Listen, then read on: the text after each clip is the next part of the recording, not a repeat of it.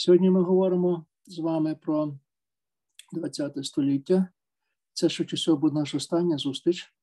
І це століття є таке досить загадкове, і найбільшим загадковим є українська загадка, тому що дуже тяжко зрозуміти, відповісти, звідки взялися українці.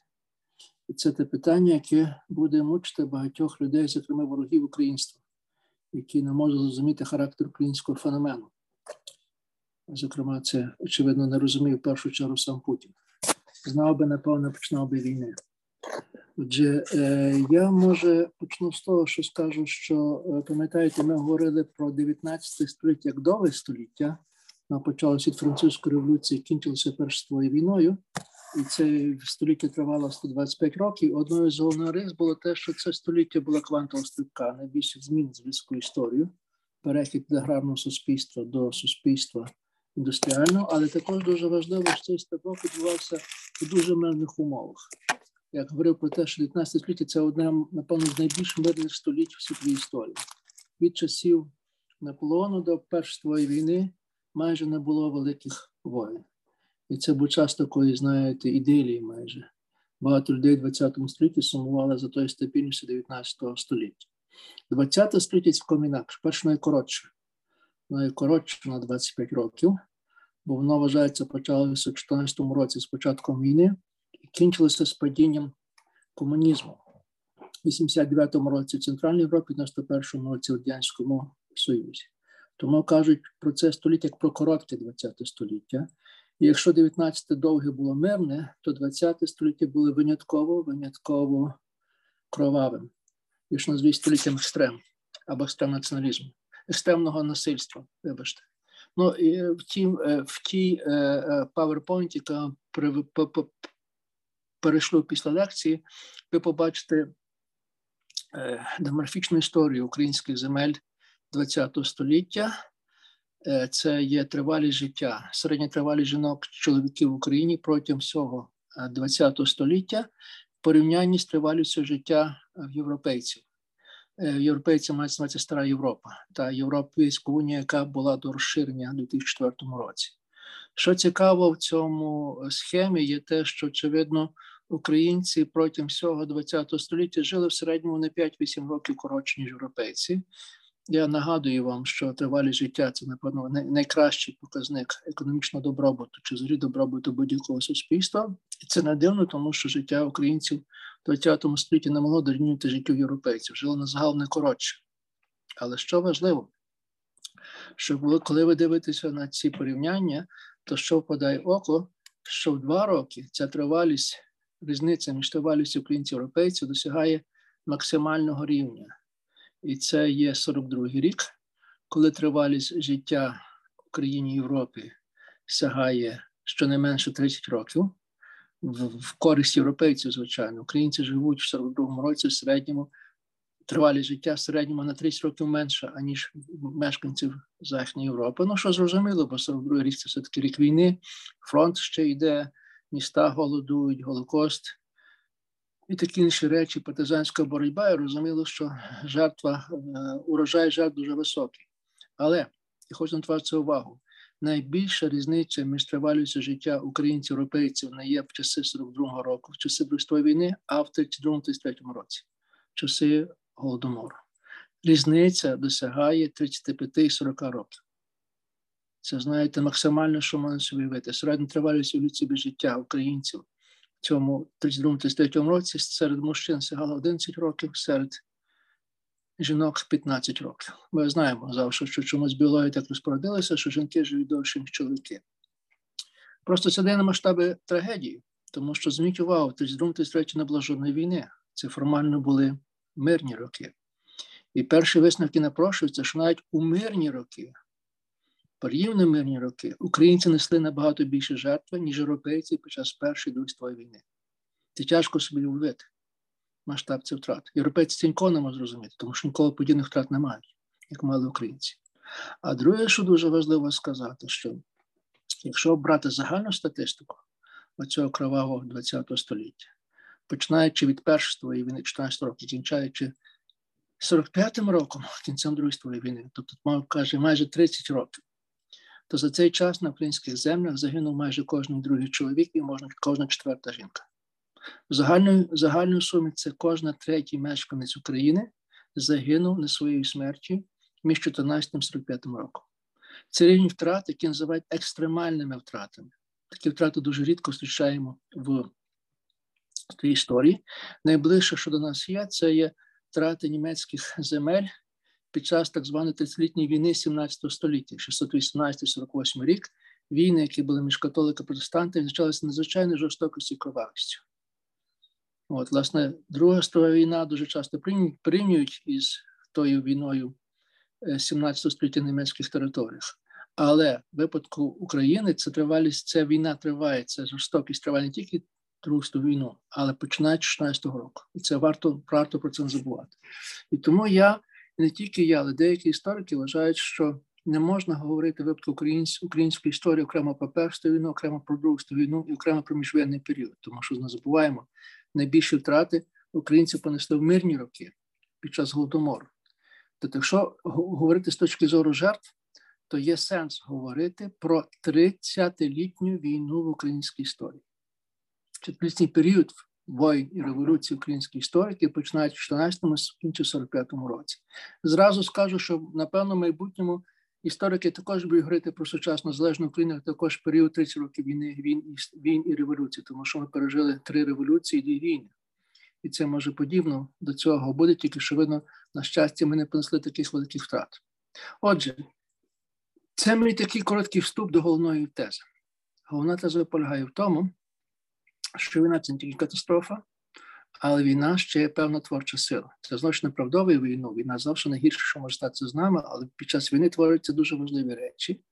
І одною з таких найважливіших речей, які сталися під час війни, це поява української нації як твердої реальності.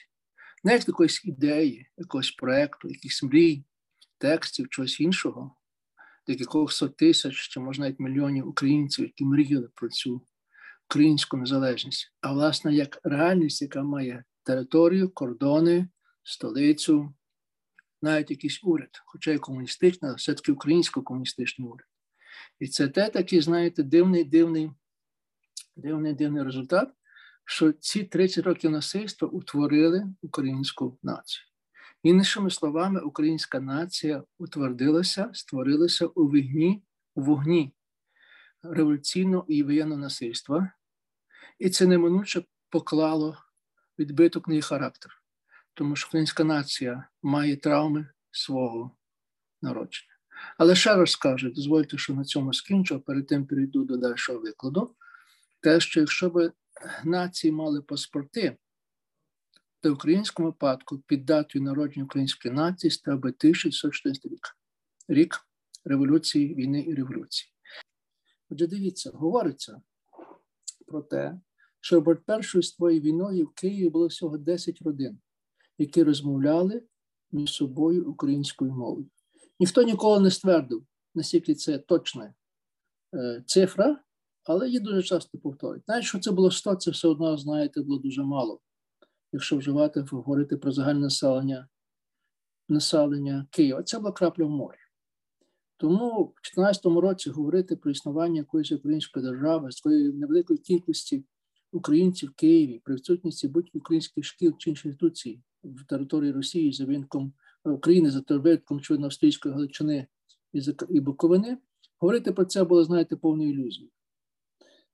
І е, в 17-му році, коли впав царизм, в Київ приїжджає заслання Михайло Грушевський. Це був початок березня. Отже, Грушевську зустріли на вокзалі, е, українська інтелігенція. І Грушевський при виїзді з поїзді сказав дуже важливу річ: пройшов час, коли маємо щось просити. Прийшов час, коли маємо вимагати, бо це революція, а революція має свої вимоги, свої права.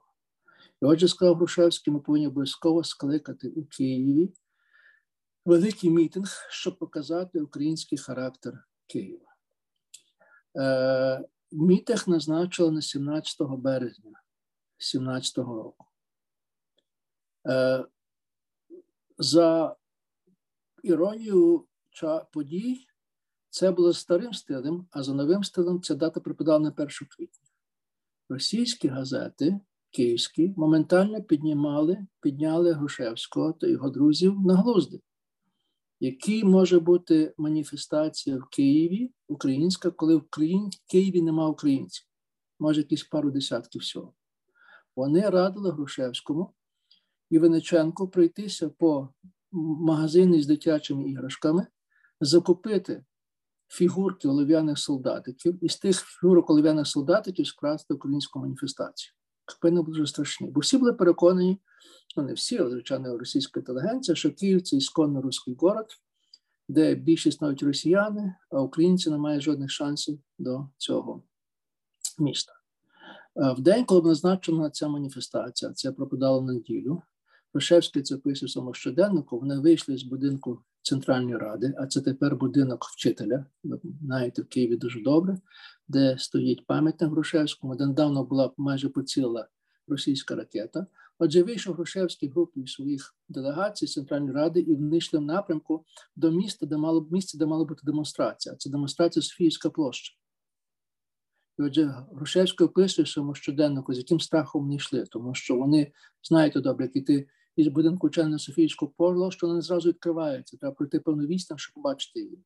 І Грушевський, власне, йшов зі страхом думав, а раптом ти дійсно на цю маніфестацію нікого не піде. І яке було велике здивування, приємне здивування Грушевського, що коли він прийшов на цю площу, то побачив, що вся площа заповнена сотнями тисячами людей, причому багато з них стояли з українськими синьо-жовтими прапорами.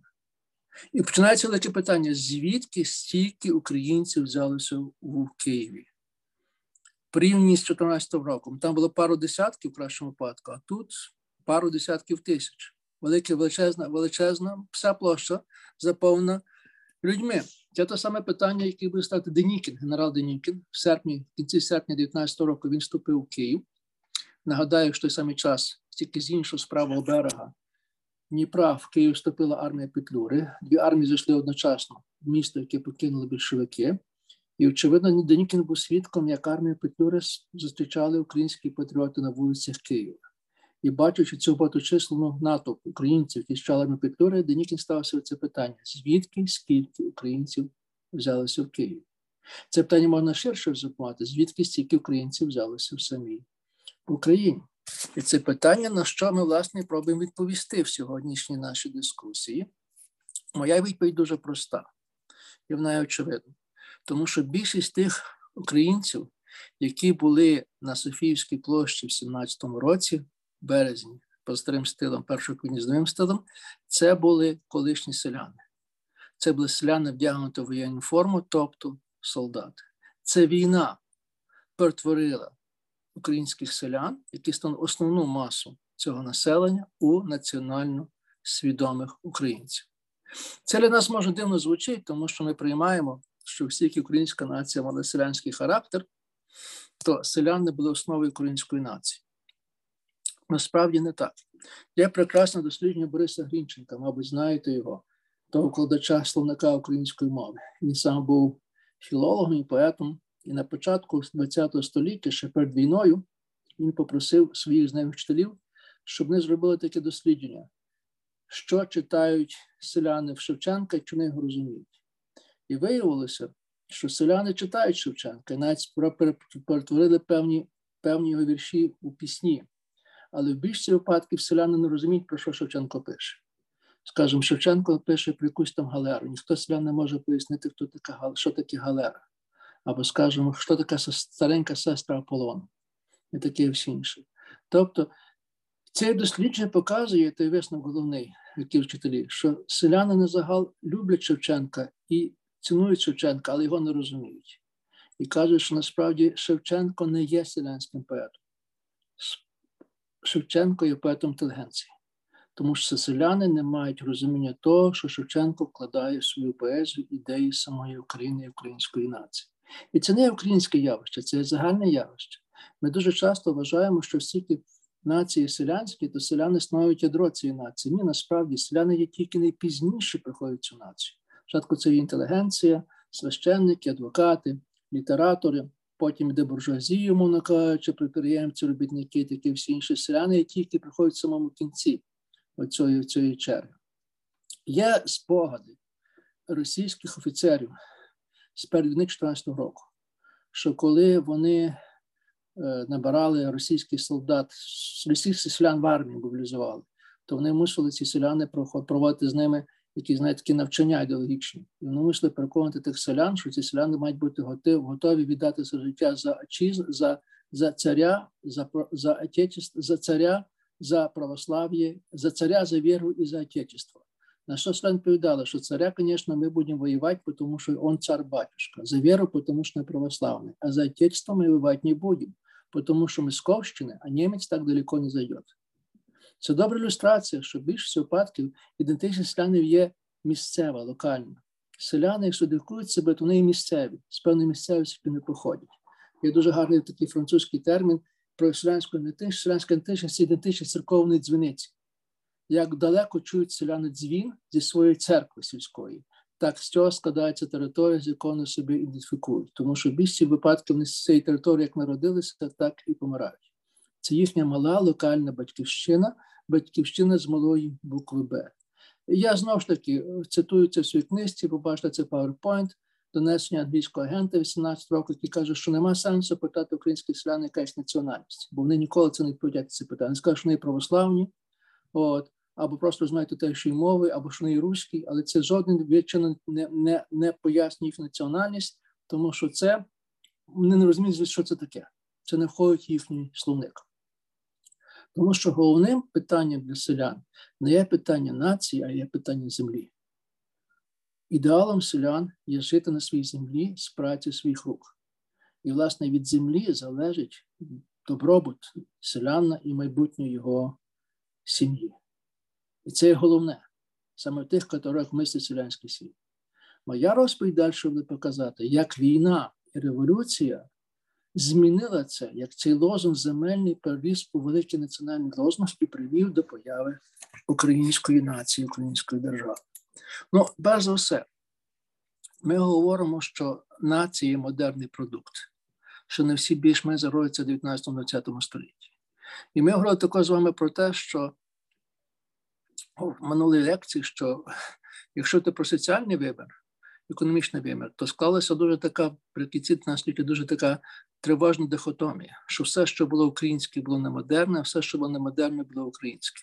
Тому що переважно українське етнічне населення жило де у селах, міста були російські.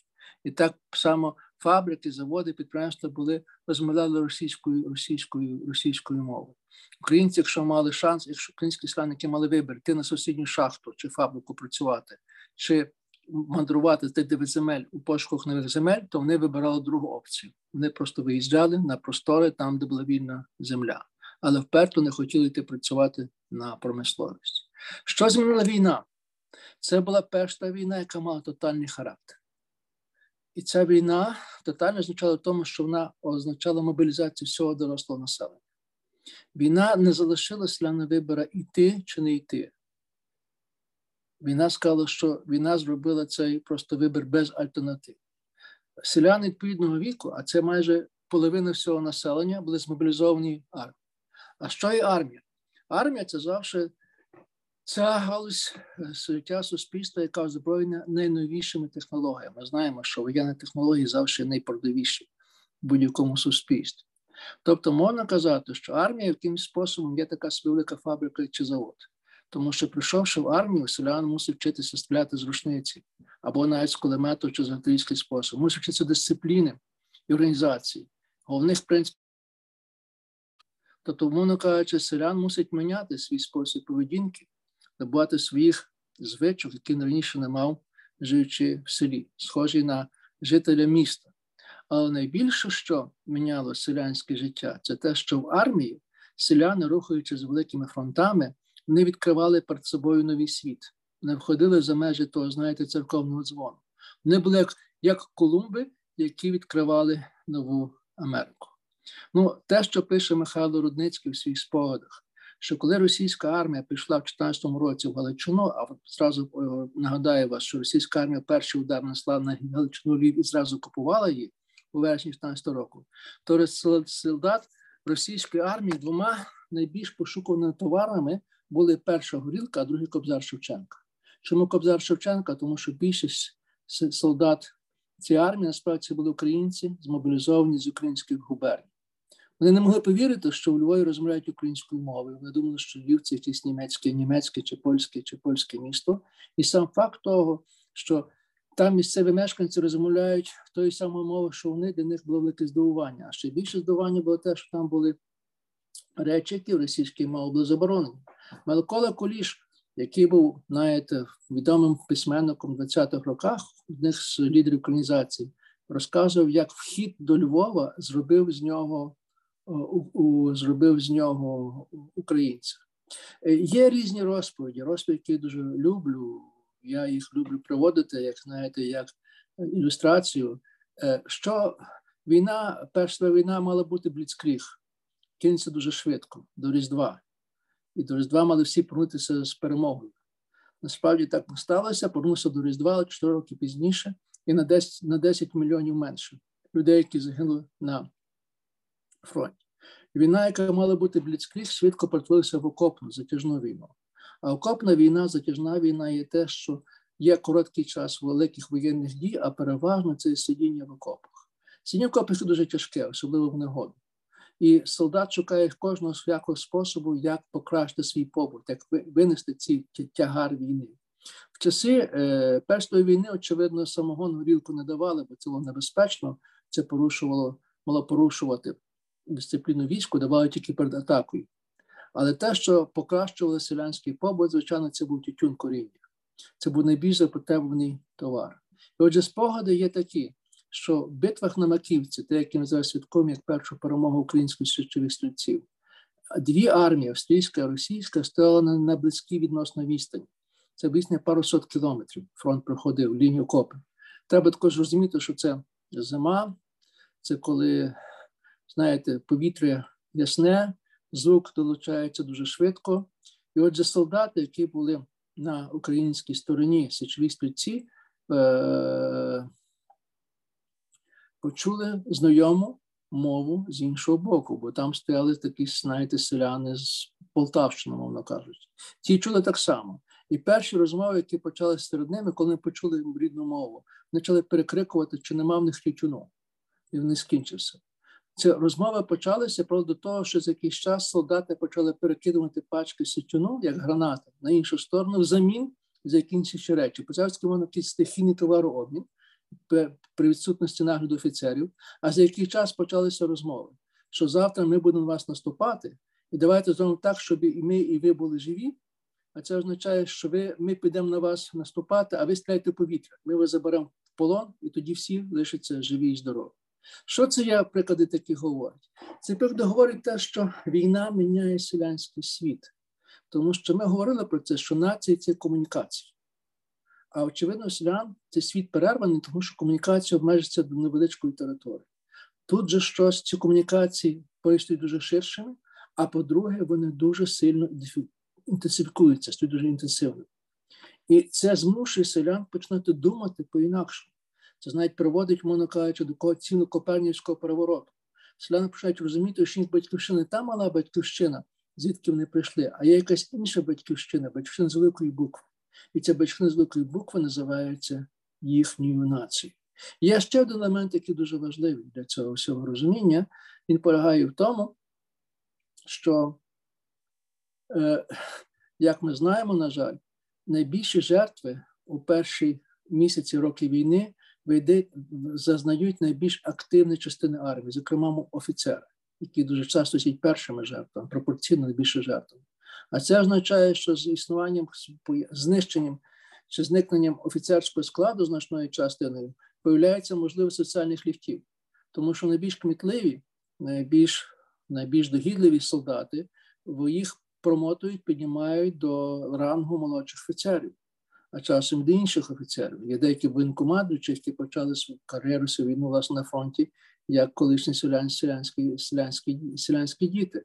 Вони пішли, е, коли вони на село.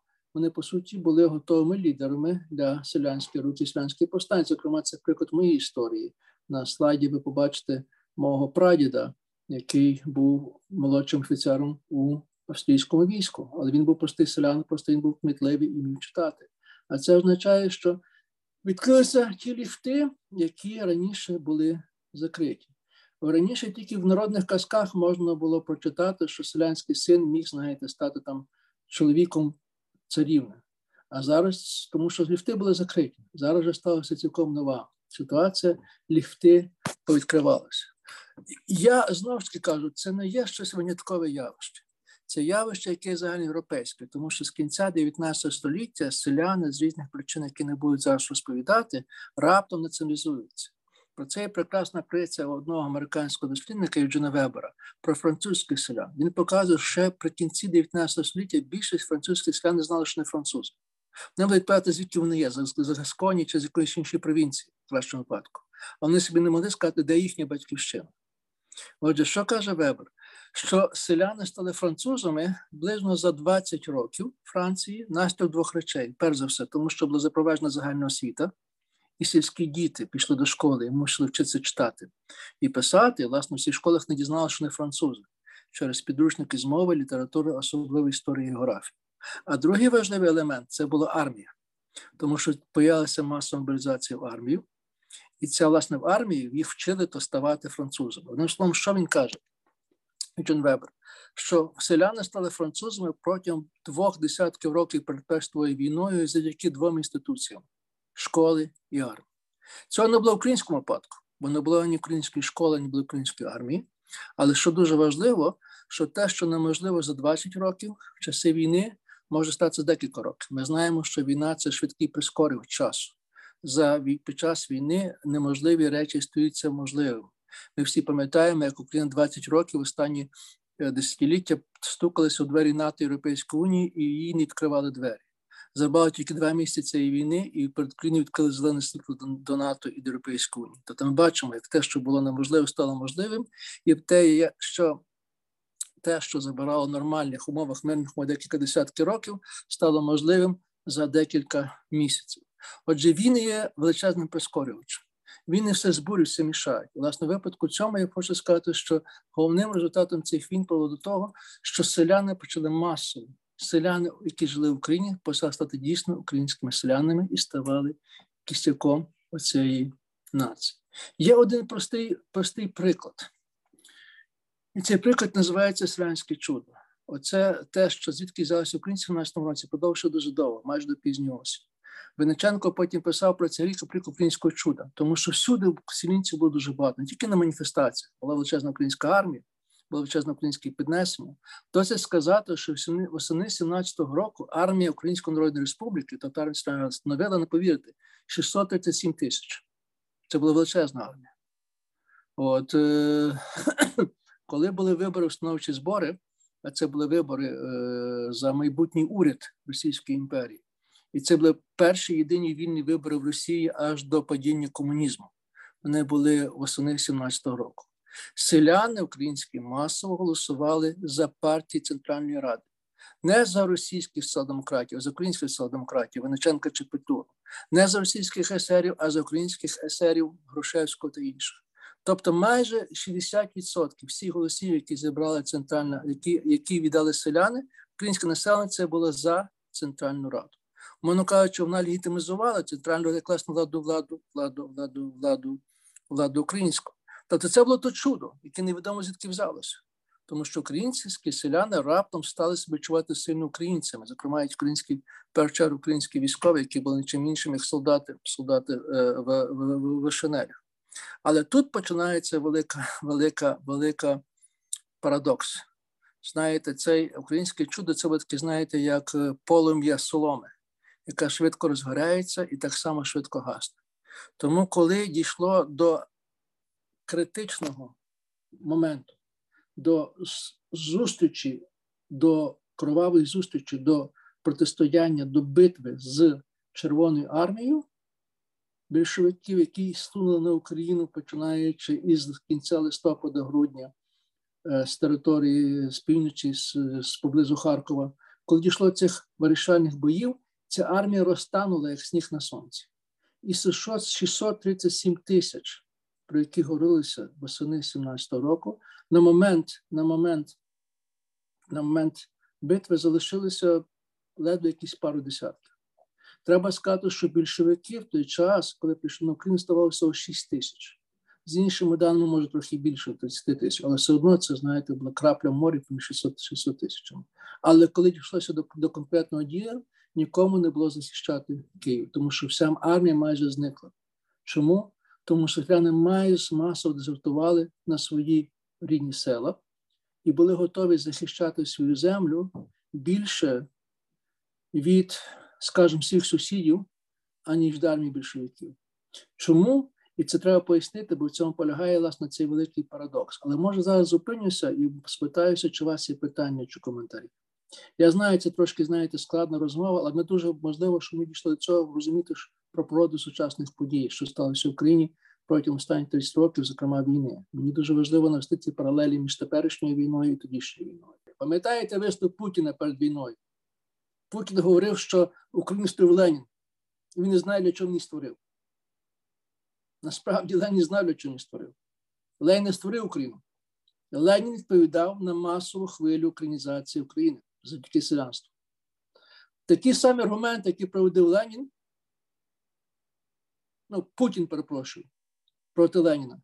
Так само Леніна критикувала Роза Люксембург, німецька комуністка. Вона казала, що Ленін не потрібно заграє з українським націоналізмом. Що ти націоналізм нічого не криється, крім ідіотичних мрій, пару десятків інтелігентів напівосвічених, і крім Кобзаря Шевченка. Вона вважала, що це зрада ідеалів комуністичної революції. Оце загравання з українським націоналістом. А Ленін сказав дуже просто: а ти дивилися результати голосування на виборах виборах установчих зборів? Факт, що більшість українців віддали голоси за українські партії, це не випадково. Це означає те, що це є є українська нація, з якою ми мусимо рахуватися. Умовно кажучи, Ленін не утворив Україну. Ленін пробував пристосуватися до сили українського руху. Я вам хочу нагадати, хоча не знаю, чи нагадати добре слово, тому що не знаю, чи ви це вчили в школі чи в університетах, але до 2014 року Ленін був категорично за, за збереження унітарного характеру Російської імперії. Він вважав, що це має бути унітарна держава без будь-яких поступок на якийсь там федералізм, таке всі інше.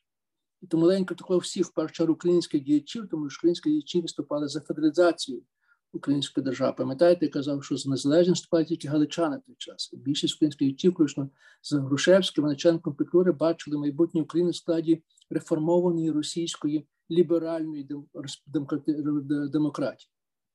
Отже, що сталося? Протягом війни, протягом революції, Ленін переконався, що окраїни діють інакше, аніж центр, що на окраїнах є сильні національні рухи.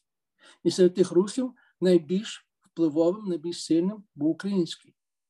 Саме більшовики мали найбільші проблеми з українським у, у, з Україною.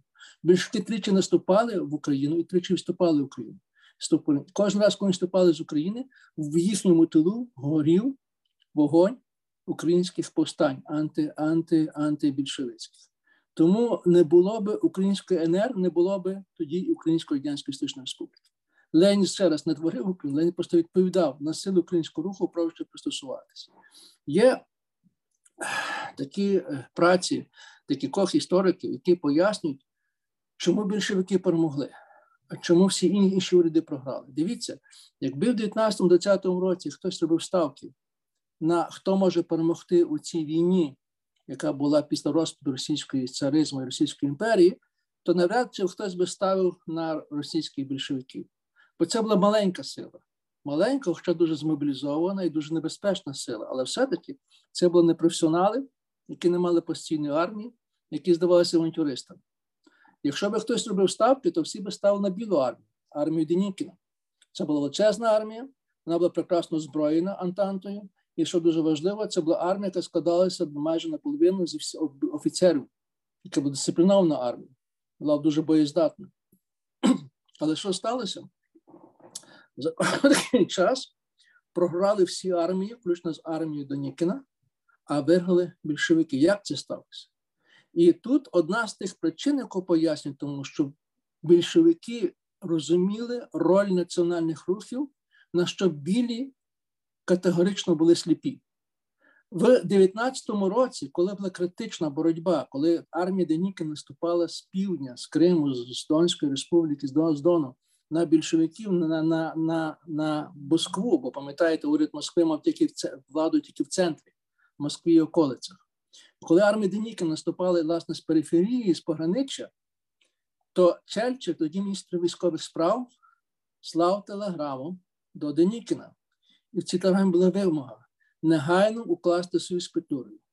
Тому що, уклавши союз з Петлюрою, е, Денікін буде мати всі підстави, всі гарантії, всі шанси перемогти Леніна. Тому що, об'єднавши великі армії, вони змогли би тоді остаточно вибити Леніна і більшовиків із Москви. На що Денікін відповів, що він ніколи не піде на союз сепаратистів, тому що з точки Денікіна Петлюра був сепаратистом. В кінці була розбита армія Денікіна, а потім армія Петлюра. Так і все решта інші армії. Отже, що кажуть дослідники, чому Ленін переміг, а всі армії зазнали поразки, зокрема білі? А тому, що Ленін розумів роль національного питання. Він розумів, яке це питання важливе і вибухове. Дивіться, більшовики взяли владу тільки в центрі Російської імперії, можна кажучи, на невеличкому просторі е, між е, Петро, Петроградом і Москвою. Це було промислове ядро, де дійсно була велика промисловість, де був робітничий клас, і де не могли розраховувати на підтримку. Але решта України, решта Росії, зокрема і периферії, були по-перше, не промислово, не були аграрними, а по-друге, вони були заселені переважно не росіянами. Це була тому на території національних меншостей. Е, якутів, грузин, тувинців, естонців, латвійців, українців, білорусів довгий дуже список. І що є дуже важливо, що Ленін не зміг перемогти завдяки тому, що він міг визнати силу цих рухів і укласти з ними певний компроміс, на що Денікін не був спроможний. Мовно кажучи, Ленін не був ніколи генієм теорії теоретичної марксизму. Він був досить посереднім мислитель, але він був генієм прагматизму. Він був готовий робити все для збереження своєї влади. І ціною цієї збереження цієї влади було вкладання певного союзу чи компромісу між владою більшків в центрі і цими національними рухами на окраїнах заради збереження своєї влади в центрі. Це був, мовно кажучи, компроміс їжа і гадюки, тому що ніхто з них один одного не любили. Вони просто робили це до конечної конечної потреби. Але результатом стало творення Союзу Радянсько-Істичних Республік, який знову ж таки не відповідав марксистській формулі, який дуже було невдоволений Роза Люксембург. Зрештою, нею недоволений був і Ленін при 16 року. Та зрештою багато людей більшовиків після цього, вони вважали, що це зрада велика. Але чи саме тому Союз Соціалістичних Республік, тому що це була та форма, знаєте, яка відповідала більше потребам цих національних рук. І хотіли певне самоствердження перетворення Росії у федеративну державу. Це не був міцний союз. Це кажу знову таки, це був союз їжа з гадюкою. Обидва сили розуміли, що знаєте, рано чи пізно придеться свиститися в остаточній боротьбі. Але принаймні на той час, коли там загальні вимученості війною, знаєте, вона тривала майже вже 7-8 років без перестанку.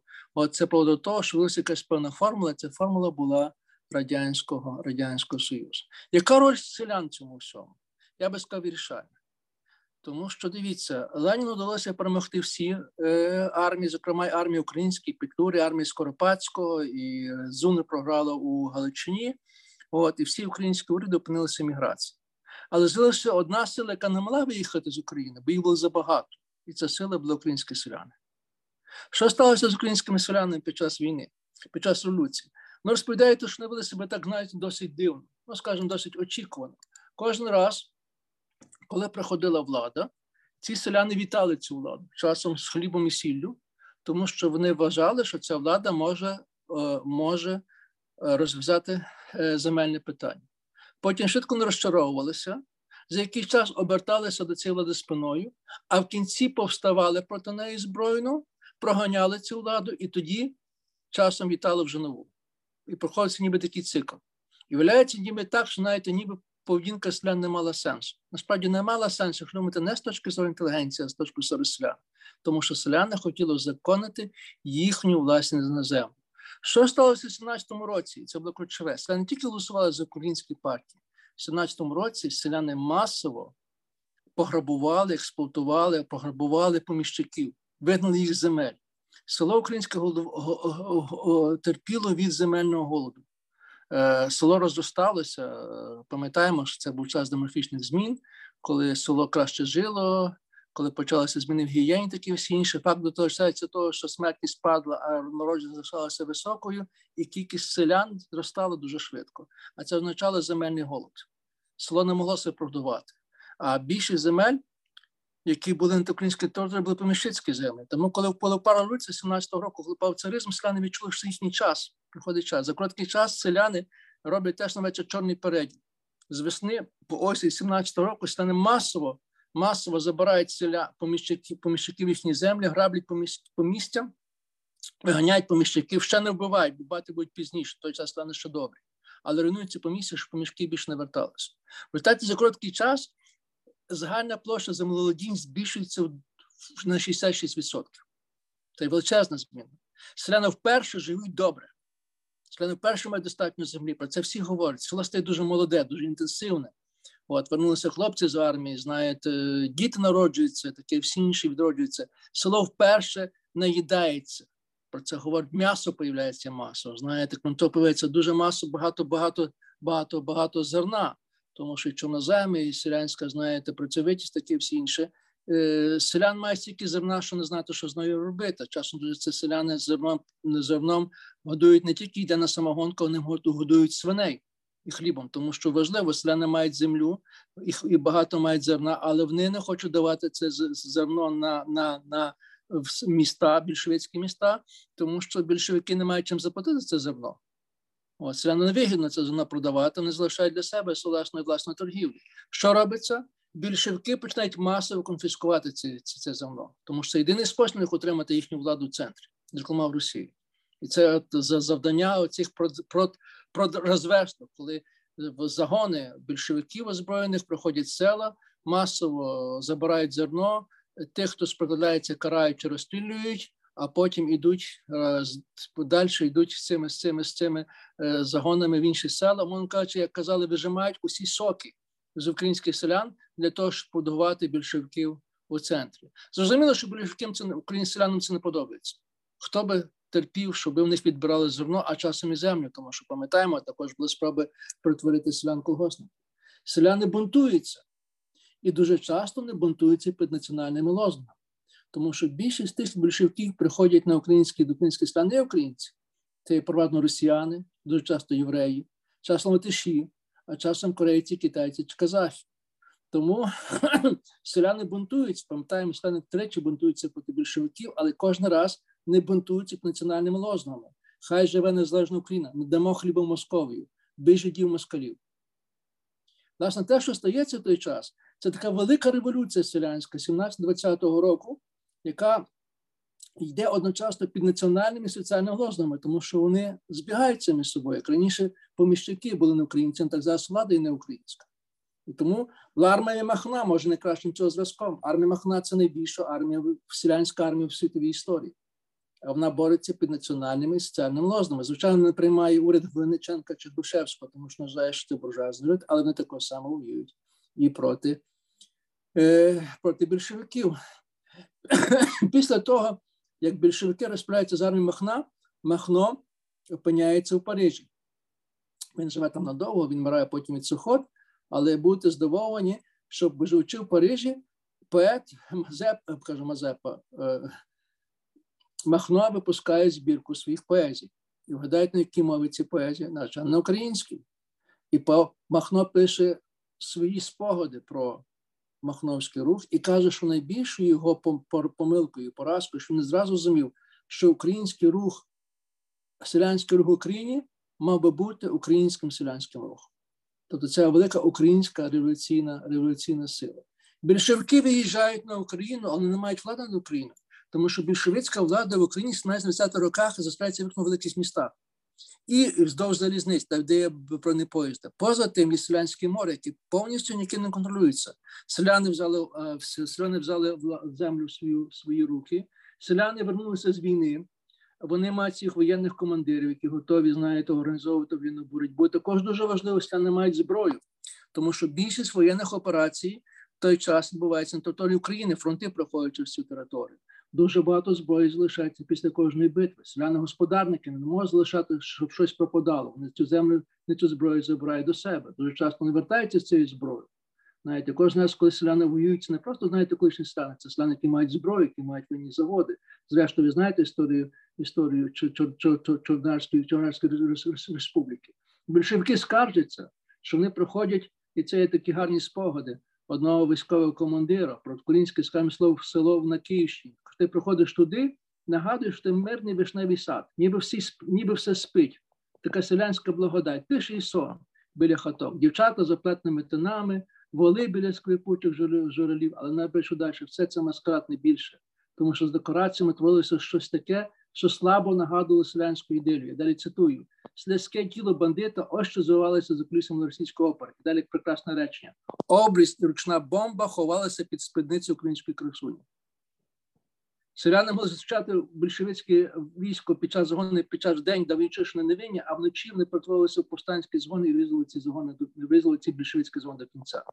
У 22-му році, після перемоги більшовицької революції, влада більшовицька в Харкові, нагадаю, влада була в Харкові, не могла зібрати дані про рожай в Україні, тому що кожен, хто міг без більшовицької прийти на село, е, особливо, що це був агроном, а особливо, що він був єврей, агроном або комуніст, він би не вернувся живим тому що селяни повністю володіли цією територією, знаєте, і влада з більшовиків не просягалася поза поза, поза великі великі міста. Тобто, це, знаєте, якби так коротко сказати, 20-ті роки це були найщасливішими роками історії українського селянства. Здійснилася їхня утопія. Вони працювали вільно на на своїй землі своїми руками при мінімальному втручанні влади, бо влада була надто слабка. Знаєте, От, Тобто село свої жили сили життям і, скажімо, більшовики не могли нічого це зробити. Що стається, коли ця ідея кінчається? Кінчається тим, що в кінці 20-х років, після того, як після смерті Леніна у Москві йде довга боротьба за владу, і в кінці в цій боротьбі приймає, перемагає Сталін. У 29-му році Сталін проголошує курс на соціалістичну революцію нову. І ця революція складається з трьох пунктів індустріація, індустріалізація, перетворення е, СРСР в велику індустріальну державу, а перед тим вона була аграрна селянська. Друге це колективізація, переведення селян у колгоспи. І третє релігійна культурна революція, перш за війна проти релігії. Ці всі три нібито цілі представляють одну ту саму ціль підготувати Радянський Союз до війни, яка буде неминуча. Воювати Росія не могла і не вміла, бо вона була великою селянською державою. От ідея Сталіна є війна, яка модернізаційна, ти мусиш або мобілізуватися, або помирати. Отже, ти маєш тут в першу чергу мобілізуватися велику промисловість. Е, більшовики не мають е, для цього засобів для для створення промисловості, тому що це вимагає великих інвестицій. Захід інвестицій видавати не буде, він ворожий. Ну, про ситуація як теперішня з санкціями проти Росії. Отже, стан рішає єдиний, хто може інвестувати в промисловість, це селяни. Не добровільно насильно. В селян треба вилучити все те, що можна продати, продати на захід взамін за гроші, за техніку, які би пішли на основу будування цих великих промислових підприємств, які стануть потім основою оборонної оборонної промисловості. Яким чином це зробити найкраще? Загнати селян колгосп. Загнавши селян колгоспом, можна вільно тоді використатися з їхньої землі і з їхньої праці, їхніх продуктів, їхніх. І це власне колективізація. Яким чином зламати їхній опір? Зламати їх традиційне життя, зокрема їхню церкву, їхній спосіб життя, традиції, таке всі інше. Ну, словом, це мало ці три пункти були між собою сильно пов'язані. Зрозуміло, що селяни ніколи свою власну землю не віддали. Бо від землі залежить їхній добробут, добробут їхній землі. Селяни всюди повстають. І тому всюди, всюди, вся територія Радянського Союзу покрита селянським повстанням. Протягом 30-31 року йде активна хвиля селянських повстань проти колективізації. Боротьба набирає часом дуже жорстких форм окремих випадках України чи в Сибіру проти повсталих селян чи на Поволжі шлють цілі армії. Часом застосовують навіть артилерію та е, аероплан. Це справжня війна, справжня війна уряду, який йде проти власного селянства. Причому зважно на те, що в випадку України це ще окрема армія, тому що в Україні велися військові бої, це західна територія, це не Сибір. Тут дуже багато зброї. Але що дуже важливо в цьому всьому, і покаються, статистику будете бачити на цих слайдах. Зі всіх територій, які протестують чи б'ються проти проти колективізації, Україна стоїть на першому місці. Тільки селянських повстань, кількість вбитих більшовиків в Україні декілька разів голови перевищує те, що робиться на інших територіях. Сталін це знає. Він розуміє, що він розуміє, що робиться, чому Україна така дуже активна.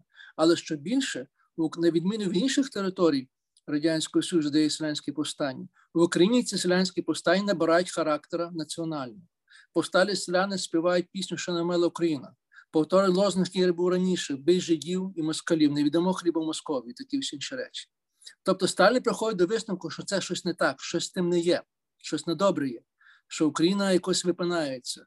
Крім того, всього, пам'ятаємо про те, що дуже багато керівників української влади, районних, обласних, боячись відповідальність за те, що не могли зірвати земні плани, просили Сталіна понизити ці плани, тому що не розумів, до чого це веде, до хвилі голоду і до повстань. Сталін вважав, що сам факт, що оці комуністи на місцях наважуються просити про зменшення поставок, означає те, що це насправді і ці органи навіть піддалися під буржуазії.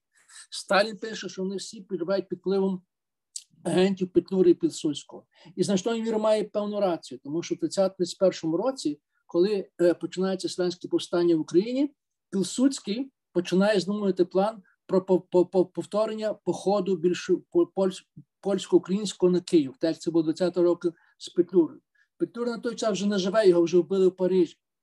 Але є петлюрівські офіцери, петлюрівські солдати, які емігрували і живуть в Польщі. І Пилсудський про це думає. Він навіть надає е, наказ Генеральному штабу своєї польської армії готувати план наступу на Київ. Він це не зробив. Чому ми досі не знаємо? Можливо, тому що за старим нічого собі в силі. Але Сталін про це знав, бо Сталін мав прекрасну е, агентуру НКВД.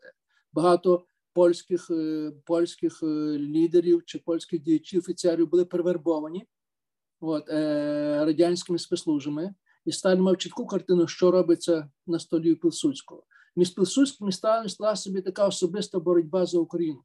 Бо всі розуміли, в них обидвоє, хто має Україну, то має кращі шанси на перемогу. Отже, Сталін рішає, що прийшов вирішальний час.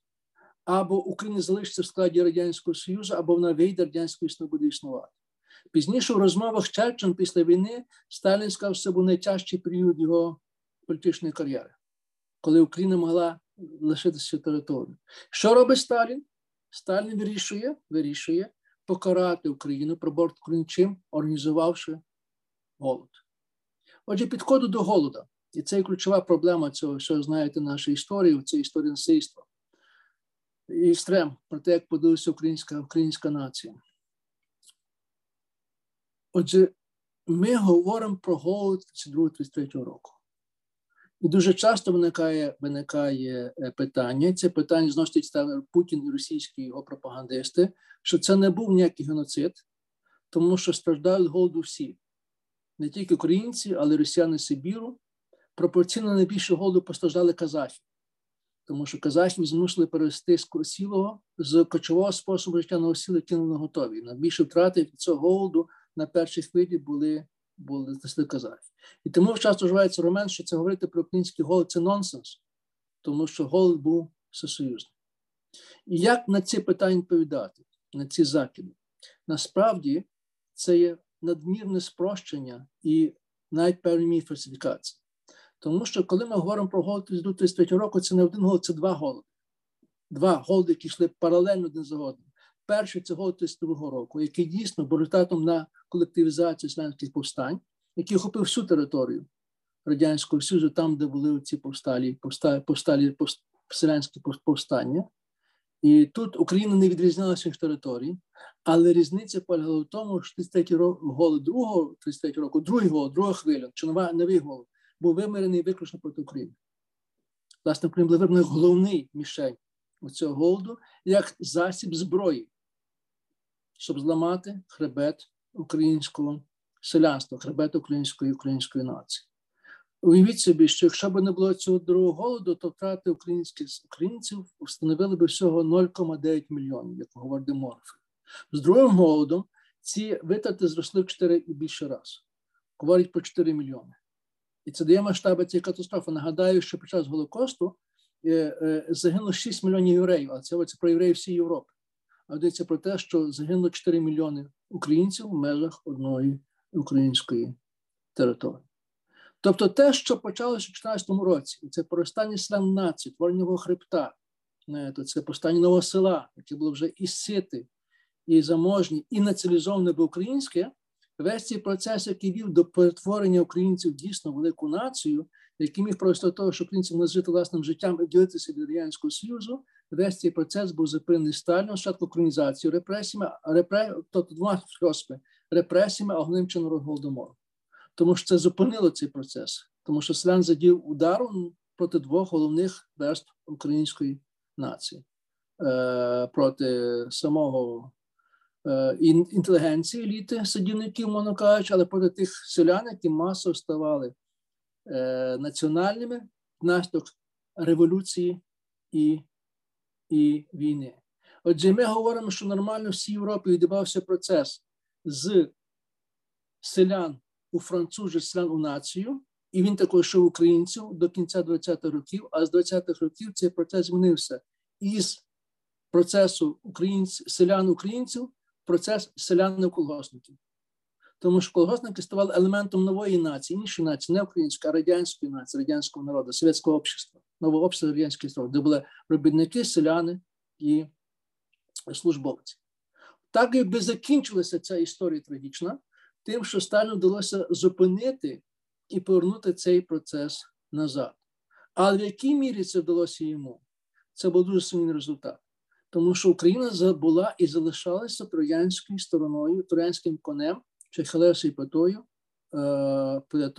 е, п'ятою, е, Радянського Союзу. Говориться про те, що головне, одною з головних помилок Сталіна було приєднання Західної України в 2009 році. Тому що Західна Україна цілком змінила конфігурацію, тому що влили нові сили, нові сили в цей український проект, тому що західні українці, перші галичани, не знали репресій 30 років, не знали голоду і не були радянізовані. Вони збирали вони спочатку довго противилися проти проти цієї влади. Е, пам'ятаємо про діяльність української повстанської армії. Е, хоча греко-католицька армія була ліквідована, християнська церква ліквідована, залишилася довга пам'ять пам'ять про неї. Одним словом, це включення цих земель разом з Балтійськими територіями, е, разом з Західною Україною. Це дуже сильно змінило конфігурацію української радянського союзу, зокрема самої України. Нагадаю вам, що статистику 70-х років абсолютно більшість дисидентів українських походили із Західної України. Тому що Західна Україна інша чи краще, тому що вона не не відходила з стат радянського союзу в той час, коли українська нація знала більше, більше, більше, більше репресій. І Є ще інші інші е, приклади, які зараз не можу вам говорити, але факт залишається фактом. І тут можу скажу вже останній фрагмент, чому українська територія залишалася хілесовою п'ятою. Тому що тут ми маємо піднятися із рівня селянства і вийти на рівень геополітики. Геополітика дуже важлива.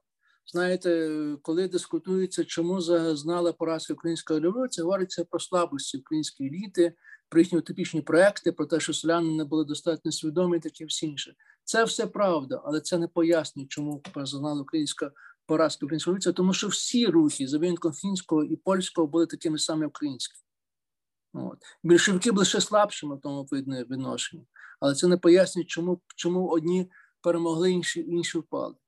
Е, Ключове пояснення полягає в тому, що тільки ті рухи могли себе зреалізувати, які мали згоду на їхні постання з боку Антанти переможних сил.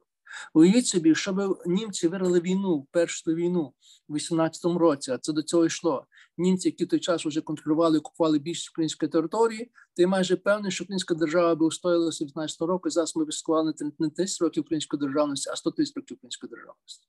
Тому що все-таки про це говориться у більшості випадків для постання націй національних держав вирішальна роль виграє не так внутрішні внутрішні спроби, внутрішні сили, а геополітична згода згода великих держав на утворення цієї цієї держави. І що тут викладає новий контент? Новий, новий, що тут в якому сенсі тут Україна виникає? Вона виникає дуже просто, тому що 16-й рік також запускає інші процеси. А цей процес полягає в тому, що перша війна вперше дає, зароджує е, появу українського повстання як питання великої геополітики. До цього часу українське питання було питанням внутрішньої питанням Російської імперії. Не було багато держав, які були зацікавлені в використанні українського питання як свого засобу впливу на вирішення великих завдань. Це було таке навіть внутрішнє завдання російської, внутрішнє питання Російської імперії. Війна рішуче це міняє. І перший, хто про це говорить, передбачає, це такий британський географ Маккіндер, якого потім називають батьком геополітики. Маккіндер пише, ще в 4 році, десь років до війни, що він передбачав майбутню війну. І він вважав, що ця війна буде світова. Один з небагатьох який передбачав. Чому він каже? Нього логіка була така. Тому що, починаючи від часів Колумба, Захід піднявся і сконтролював весь світ. Не залишилося жодної території за ті 450 років, які би не були під контролем Заходу. І, власне, ця територія Заходу, включно Європа плюс Азія, оця територія називається Великий Острів або Світовий Острів. Це територія, де переживало 75% населення і робила 60% світового вольового продукту. Отже, казав він, хто контролює цю територію, оцей Гартленд, оце, вибачте, цю Великий острів, цілий можна кажучи, від Гібралтару до Владивостоку, від Камчатки до Індії. Хто контролює цей цей великий острів, контролює весь світ. В цьому острові він вважав, ключовою територією є територія між Балтійським і Чорним морем. Бо саме там, саме там є, залишається остання територія, яка ще не до кінця поділена. І це територія, де зійдуться в майбутньому дві сили: Німецька імперія і Російська імперія. І тому він вважав, казав, що хто буде мати контроль, хто дістане контроль над цією територією між Балтійським і Чорним морем, той буде мати контроль над цією е, святим островом. А хто буде мати контроль над святим островом, то буде панувати на весь світ. Панувати весь світ. Мовно кажучи, ця малова територія, ключова, ключова територія, маленька територія між Чорним Чорним і е, Балтійським морем була ключовою територією. Хто має контроль над нею, має шанси на світове панування. І це було передбачення е, Маккіндера. І вони виявилися виявилися е, реальними. Декілька років тому вийшла книжка британського дослідника Домініка Лівена про е, розпад Російської імперії першу війну. І перша фраза, перше речення в цій книжці є. Я її цитую більш аніж за щось інше, Перша війна залежить від того, що робилося в Україні навколо України. Чому? Тому що Україна в цій полосі між Балтійським і Чорним морем відігравала ключову роль. Чому? В першу чергу через ресурси. Е, перша війна це була війна світова і тотальна. І в цій війні, яка була війна затяжною і війна ресурсною, перемагали не на полі великої битви, тому що битви тривалися, але сили були рівні, фронт майже не рухався. Війна була позиційна або окопна війна. Як жартували британські офіцери в 17-му році, що якщо фронт буде рухатися такими самими темпами, як зараз, то вони дійдуть до Берліна за 170 років. Це не затяжна, окопна. А в такій війні перемагають не на полі битви, великих битвах, а той, хто може довше висіти в траншеях, в окопах, кої більше ресурсів, хто може довше витягнути тягар цієї війни. Причому не тільки на фронті, але головним чином і в тилу, бо тил також треба будувати. Нагадаю, що Російська імперія впала саме тому, що в Петрограді були голодні бунти жінок, які не могли три дні на морозі стояли, чекаючи в чергах за хлібом, тому що територія України була відрізана від Петро від Петрограду. І коли ці жінки вийшли на вулиці, голодні до них пристали, прийнялися солдати Волинського полку. І власне це перехід солдат на сторону Е, революційних революційних протестантів, протестуючих жінок і привели до повалення е, царського уряду. Це сталося потім в 18-му році, коли та сама голоді мунти е, німецьких моряків, а також мешканців Берліна привели до повалення повалення режиму імператора, тому що вони не мали доступу до нагального осту до українського хліба.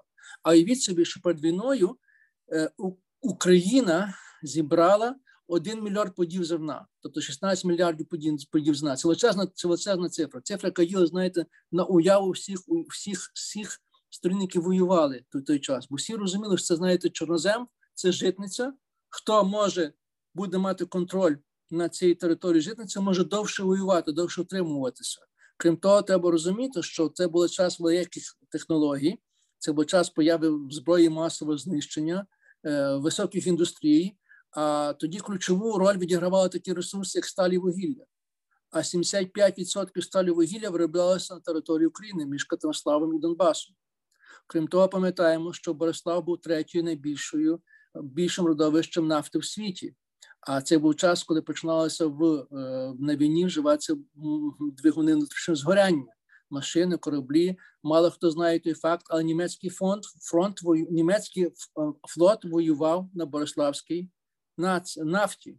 Крім того, ми розуміємо, що це була перша війна, війна е, зброї масового знищення. Це означає, що втрати на фронті були величезні, і тому ключове питання стояло б гарматного м'яса. Хто може більше постачати гарматне м'ясо на на фронт?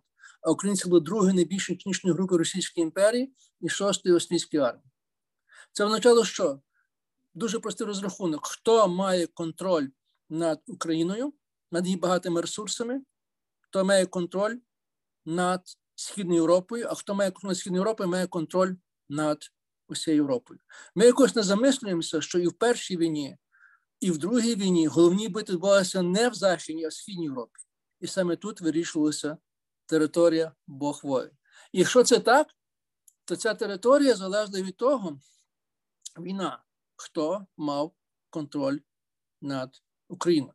І саме це приводить до появи України як геополітичне питання. Питання, до речі, яке не зникає досі, тому що зараз бачимо знову те саме. Знову Україна в центрі політичних суперечок, політичних конфліктів, тому що війна між Україною і Росією це не війна між Україною і Росією тільки, це війна за майбутнє за майбутнього всього світу, за політичні контури нового світу.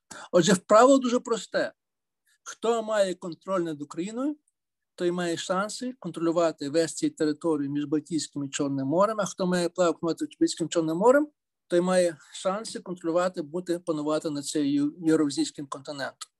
Після захоплення, е, після захоплення, після після поразки Німеччини Німеччина вступає з цієї гри на якийсь час, не зникає на якийсь час на 20 років майже до появи Гітлера.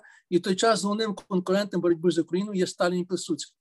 Їхня особиста війна між Сталіним і Пилсудським за контроль над Україною, тому що одного і другого це є важлива умова їхнього виживання. З приходом Гітлера до влади е, Німеччина повертається на цей на цей, на цей, на це великі змагання.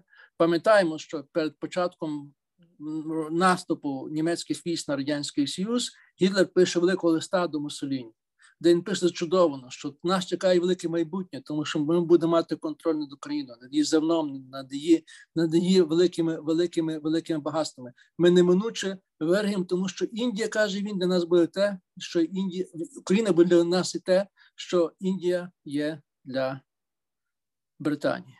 Але тут є одне але. Щоб мати контроль над цією територією, треба робити щось місцевим населенням. Його треба понищити, але саме розуміємо, кнут ніколи не дає всього результату. Має бути ще якийсь пряник обов'язково. Треба чимось ці жертви якось виправдовувати чи планувати щось, щоб якимось мінним чином е, полегшувати контроль над цими територіями. Мовно кажучи, ти можеш мати не тільки кнут, ти мусиш мати обов'язково пряник. Більшовики мали пряник, тому що настали Українську Радянську Історичну Республіку. Хоча не була вона українська, так як вони хотілося, але це була українська назва. Все-таки це радянська, радянська, радянська Україна. Говориться про те, що Гітлер би, напевно, виграв війну, якби він на на золотих воротах в Києві виявився не свастику, а український тризуб. А тоді Гітлер не був би Гітлером. Тому що Гітлер мав дивні теорії, е, дивижні теорії про расові сталі славян, і всі інші. Він не довіряв українцям, він давав їм дозвіл власної держави. І, зокрема, це має бути одною з причин, чому він програв в цій війні, приблизно так само, як Денікін програв, не послухавшись порад Дені, порад Черчилля, коли хотів вступати в союз із Петлюрою. Натомість Сталін переграв Гітлера українською картою в декілька разів. Тобто він був більш вправніший розірвання української карти. Тому що Сталін не тільки нищив українців, а Сталін також робив певні поступки українському питанню ще далі, ніж ніж, ніж Ленін. Ленін створив тільки українську РСР, як разом як частину одна із частин Радянського Союзу. Натомість Сталін підвивши статус радянської України, перше він об'єднав із західними територіями і тим самим зробив виконав віковічну мрію всіх українських лідерів об'єднати всі етнічні землі в одну територію. Він потрив Київ столицю, і дуже важливо при кінці, при кінці свого панування, при кінці війни місто окреме навіть міністерство, міністерство воєнне воєнне міністерство України, міністерство законних справ Української РСР, ніби це незалежна республіка. Але що найбільше Сталін підніс Україну до одного з членів засновників Організації Об'єднаних Націй. Тобто українці, звичайно, терпіли від Сталіна дуже сильно разом з тим вони відчували, що Сталін виконує певну місію, яка покладалася на українців. Українці які бажали своєю мрією. І виникає така, знаєте, дуже, дуже, дуже гібридна ситуація, унікальна ситуація, тяжко пояснити. Бо знову українці поневолили націю, а вони націю державною, тому що немає всі ознаки державної нації. Звичайно, крім того, що вони перебувають під чужою під чужою владою. І це власне говорить про цей гібридний характер оцеї країни, радянської України. Я можу скінчу тим, що розкажу про дискусії, які велися е, в діаспорі після війни, як повстане незалежна Україна. Тому що всі е, діячі, які опинилися на поза Україною, мріяли, були певні, що рано чи пізно Україна проголосить власну незалежність. Або два різні теорії, два різні підходи. Одна одна група, і це пропадно була більшість, і найкраще демонстрували бандерівці, не вважали, що незалежна Україна повстане в результаті національної визнаної революції, про такої, як в 17-20 році. Знову слянство, чи хтось ще підніметься боротьбі свою власність за свої за землю, за свої права, за свою мову, за релігію. Вони повстануть, буде маса повстання, вони виженуть чужинців і вони проголосять незалежну Україну. Тобто їхня ідея була, що Україна виникне в результаті національної визнаної революції. Якщо ви читаєте Бандеру після революції, після війни, він про це пише: про звання української націоналізмної революції. Вона каже, що Україна має постати в результату революції. Але була друга група в меншості, яка казала, що ні, цього не станеться. Тому що треба зважати те, що сталося з Україною під час радянської влади. Україна була безобозголовлена значною мірою, нема кому буде повставати. Хоча є дуже важливо, є структури, які готові для готові, але є структури, які готові для прошу незалежності, бо є є етнічні кордони об'єднані західно складі радянського союзу. Є місцева місцева, хоча й комуністична, але номенклатура. От є місцеві місцева інтелігенція українська, є інженери, такі всі всього, чого що не було 100 років тому. І тому не кажуть таке, що повставати, напевно, не буде кому, принаймні не буде зайнятися визваної боротьби. Але коли союз розпадеться, а він розпадеться неминуче, тому що він життєздатної структури економічно-політично, тоді з розвалів цього, з розвалів цього радянського союзу і повстане незалежна Україна із із, із, із конструкції радянської України. Можна кажучи, вони казали, що в Україні не, не появиться не в статі революції, а статі еволюції. Революція, яка приведе до смерті радянського режиму, і тоді формула радянського України зникне зникне перше слово радянська листі України. І це буде, знаєте, суперечка: революція чи еволюція. В кінці ми бачимо, що в першому році. Виявилися такі права, це друга група. Україна повстала в наслідки національної визнаної боротьби, Україна постала на розвалу Радянського Союзу, і на хвилі цього розвалу національні комуністи, Союз з національними демократами, а також рух робітничого руху в Донбасі проголосили свою незалежність в тих контурах, в тих кордонах, які були радянська Україна. Це мало свої позитивні наслідки, але також наслідки дуже негативні.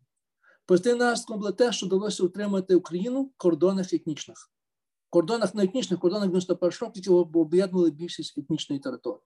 Ну, за винком, скажімо, там е, Нацяні в Польщі чи Кубані у, у, у Росії. Але це була все-таки менша територія, чи, чи Берестейщина Білорусі, тому що більшість територій України опинилися в складі одної держави, яка називалася Україна. А друге, в штаті цього відбувся плавний перехід.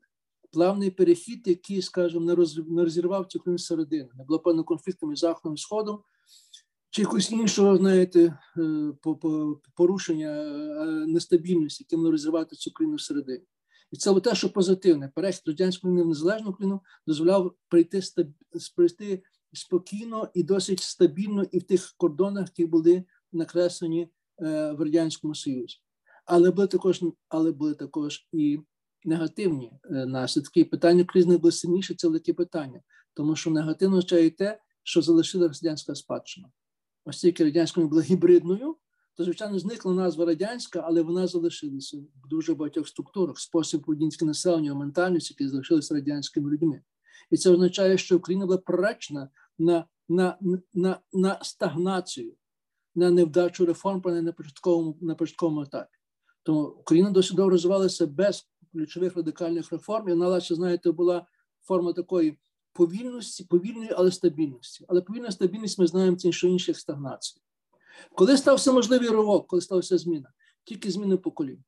Коли ще появилося перше покоління, яке не пам'ятало, що таке Радянський Союз, коли почали відмирати, це знаєте, коли не було це спадщина, почалося покоління зникати, коли це покоління, яке появилося останні 30 років, які які природньо орієнтувалися на Європу як спосіб поведінки, спосіб спосіб стандарти життя, такі інші, це власне і те, що портило цю Україну, що дозволило цій комуністичній спадщині швидко згоряти разом із спадщиною радянською і таке всі інше. І це те, чого боявся Путін.